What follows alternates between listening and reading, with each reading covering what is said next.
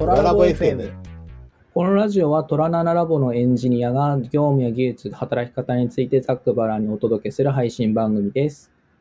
ツイッターでフィードバックを受け付けています。ハッシュタグ、シャープトララボアンダーバー FM、シャープ TORALAB アンダーバー FM でツイートお願いします。パーソナリティは奥谷と、急いでお送りします。今回はゲストに磯部さんが来てくれています。磯部さんは以前開催したトラナナラボテックデイのシャープ1のトラックで、福谷さんと磯井とトラックの中で一緒に話しました。トラナナラボテックデイに関しては YouTube 上に公開されているので、ぜひ見てみてください。このトララボ FM に参加するのは初めてですので、簡単に自己紹介をお願いします。はい、えー、トラナナ通販の開発エンジニアをやっている磯部です。よろしくお願いします。あよろしくお願いします。と好きな言語はパールで、えっと今ラボの中だと特に使ってないんですけど、まあ、個人的に趣味で、まあ、簡単なスクリプト作るときとかに使ったりしています。えー、CPAN っていうサイトでいろいろな方の作った最新のモジュールが見れるので、まあ面白そうなやつを試したりするのにハマってます。えー最近そこで知ったフレームワークについて記事を執筆したりもしました。今言われてた通り、記事の執筆をしたということで、今回磯部さんに来ていただいたのは、10月23日発売の WebDB プレスえー125にえー記事を寄稿されたということで、まあ、寄稿に関わっていろんなお話を聞きたいなと思って声をおかけしました。はい。早速ですけど、まあ、さっきパールっていうお話が出ましたけど、今回具体的に、まあ、どんな記事を寄稿されたんですか？と、今回は Perl のレーズンっていうフレームワークについての入門記事を書きました。えっと、レーズンっていうのは REST API のマイクロフレームワークになってまして、えっと、Perl がわからない人でもコードを見たら理解できるくらいシンプルに記述できるっていうのが魅力になってます。Perl の REST API のフレームワークはま自分の知る限りそこまで存在していなくてかなり珍しかったっていうので、まあ、みんなにしてほしいなってところで今回執筆しました。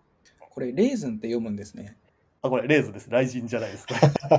私ずっと雷神って読んでました。まあ、そうですね。あまり使わない単語なので。生かした名前だなとずっと思ってました。ちょっと恥ずかしいです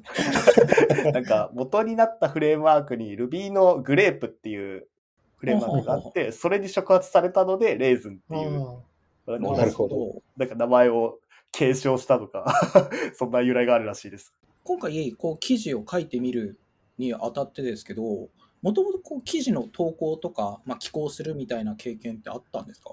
いや、ないですね。その、まあ、ブログはラボで書いたものだったり、まあ、前職だったり、あと個人で書いたものとかがあるんですけど、ここまでちゃんとした記事、ちゃんとそのプロの方に見ていただいて、雑誌として出すみたいな経験は、もう今回初めてでした。なんかラボだと過去には記事書店向けにこうそれぞれメンバーが記事書いたりみたいなことがあったんですけど、ちょっと最近はまあリアルイベントがない関係でなかなかなかったんで、そうですね。そういう機会があんまりなかったかもしれないですね。まあ、このなんか執筆に際して、実は自分は記事のなんか事前レビューとかさせてもらってて、結構ラボの中で寄稿にあたって、なんかサポートみたいなのが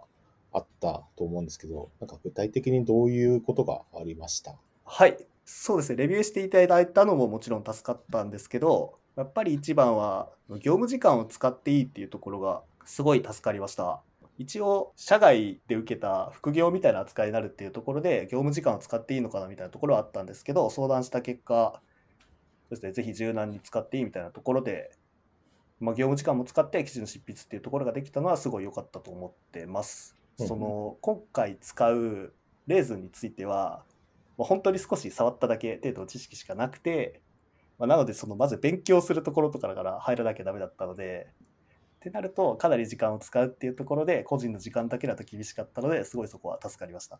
今回記事で外部からも監修者が4名ほど入ってるあるような形なんですけど、まあ、ラボ内部で確認してもらうのと外部からこう監修を受けるっていうところで何か違いってありました？文章の全体の指摘みたいなのがやっぱりプロの指摘だなって一番びっくりしたのが見出しだけで話の流れが全て分かるようにするであったりうん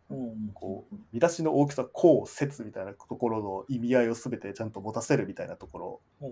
とかあとここは体言止めで統一するみたいな、まあ、基本的なところも全て見ていただいたのでもちろんその記事の内容の指摘とかはラボ内でもすごい助かったんですけど、なんかもう少し一歩踏み込んだ記事全体の伝わりやすさみたいなところはすごい勉強になったなと思いました。商用紙レベルというか、そういったところに持っていくためにそういうのが必要だったって感じなんですかね？そうですね。そうですね。まあ結構レビューの視点がやっぱ違うとは思いますね。うんまあ外に見せるようなんで、うんえっ、と、実際その雑誌社のの方は、まあそれをレビューされると思うんですけど、まあラボのレビュー内容としてはまあ、さすがにどういう形式で出すかまでは把握できないんで、まあ内容的に破綻してないかとか、こここういうふうにしたらもうちょっと分かりやすいんじゃないのぐらいのレビューの観点になるかなといった感じですかね。はい。なるほど。今回って、いつぐらいに依頼があって、出版までこう経緯としてどんなことをやったんですか？ああ、はい。2021年の7月の前半の方に、パールの勉強会に LT 登壇者として参加したんですけど、うんまあ、そこで今回自分で触ってみたレーズンについてそこで発表しましたうん。で、そこの勉強会の参加者に記述評論者の方がいて、まあ勉強会参加後に、まあ、Twitter の方で、えっと今回レーズンについて、えっと寄稿してみませんか？みたいな形でお声掛けいただいて、そこから話が進んだって形ですね。うーん。なんか自分はそういうパターンをなんか初めて聞いたんで、はい。そういう経緯で記事書いたりするんだっていうのをなんか初めて知りました。そうですね。自分も初めてでした。勉強会から依頼までって、なんかこう、はい。数日空いたとかじゃなくて、結構すぐ来たんですか？いや、数日空いたと思います。1週間程度空いてから、おそらくその自分の発表した内容とかをちゃんと見ていただいて、後から声かけていただいたのかなって思ってますね。で、依頼がこうあって、えっと、その後に、えっと、執筆を始めていくと。はい、そうですね。えっと7月の前半に勉強会、そこから声かけていただいて、7月の後半から、うんえっと、主に記事の執筆作業が始まっていきました。えっとまず、記事の全体的な流れ、見出しレベルで、えっと、ここでこういう説明をしますみたいなところを見出しのレベルでまず決めていくっていうのが7月の後半までに行ってそこから流れが決まったところで記事の具体的な内容あとサンプルコードみたいなところとかを8月に書いていって8月中に完成っていったスケジュールでやってました。ラボの方でレビューを始めたのはもうちょっと後になるんですかね？そうですね。一通り書き終わった後だったんですかね？そうですね。あの、先方に提出する前の状態で、一旦多分見せてもらった形だと思います。うん。はいそうですね8月の前半あたりで記事が一旦全部書けたっていう段階で見ていただきましたなるほど。えっと、記事の記述記述したものの共有の方法ってどんな方法を取ってたんですか？はい、えーっと、記事のまあ共有、執筆とか、えっとレビューのやり方はすべて GitHub で管理してました。記事の書き方はまあマークダウン形式で書けるので、まあ、エンジニアならかなりとっつきやすかったなっていうふうに思ってます。そうですね、プロリクエストを出して、まあ、記事のレビューをしていただいて、コメントをもらったり、あと、相談事項とか、あと、全体的にいつまいついつまでにこうしてほしいみたいな期限が決まっているものは個別に一周を立てていただいたりみたいな形でかなりエンジニアだったら一目で分かりやすい運用をしていただいたと思ってます。やりやすかったですね。はい、ありがとうございます。なんか、そうですね。なんか最後に、えーはいなんか全体の執筆通してみて、なんか良かったこととか、苦労したこととかあれば、ちょっとお聞きしたいなと思うんですが、はい。ありますか？そうですね。まず良かったことは、まあ、文章の書き方をすごい学べたことだと思ってますね。その、うんうん見出しだけで話の内容が分かるようにする流れがつかめるようにするあとはなんか冗長表現の回避方法とか普段そこまで意識していなかった点をすごい学べましたなんとなくここ冗長表現っぽいから直そうとかではなくてちゃんと論理的にここはこうなってるからこうするみたいな直し方を教えていただいたっていうのがうんすごいありがたかったですね。まさしくプロとしてってことですよね。はい、そうですね。これがまあ記事でお金を稼いでる方なんだなって印象を持ちましたね。えっと、であと、苦労したことは、えっと、今回の執筆対象であるレーズンについて、まあ、あまり知識がなく勉強するところから入ったっていうのが結構苦労しましたね。その、フレームワークなので、機能ってやっぱりすごいたくさんあるっていうところで、そのうちの多分自分10%くらいしか知らなかったんですね、機能ので、その、そのレーズンの魅力とか強みは何かっていうところを伝える入門記事を今回書くっていうところで、その残りの機能を知らない状態で書いても、あ、こんな機能あったのに伝えてなかったのダメだったな、みたいなのが、ちょっと後からなってしまうと嫌だなっていうところで、そのまずフレームワークの全部の機能を使ってみるみたいなところをやったのが結構時間かかったかなって思ってますね。はい。ありがとうございます。はい、ここまで、えっと、磯部さんに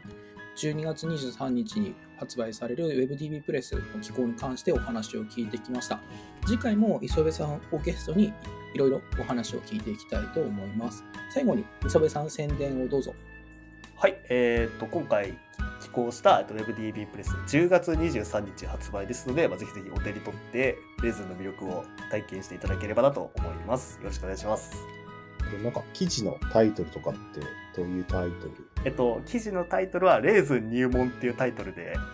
書かせていただきました。本当にレーズンを全く知らない人から、人でも見て使っていただける魅力が伝わるような記事を目指して書いてます。はい。ありがとうございます。ありがとうございます。もしトラナナラボについて興味を持っていただけたら概要欄にトラナナラボの公式 WebURL を記載しているのでアクセスしてみてください。Twitter でフィードバックを受け付けています。ハッシュタグ、シャープトララボアンダーバー FM、シャープ TORALAB アンダーバー FM でツイートお願いします。それではさよなら、また来週。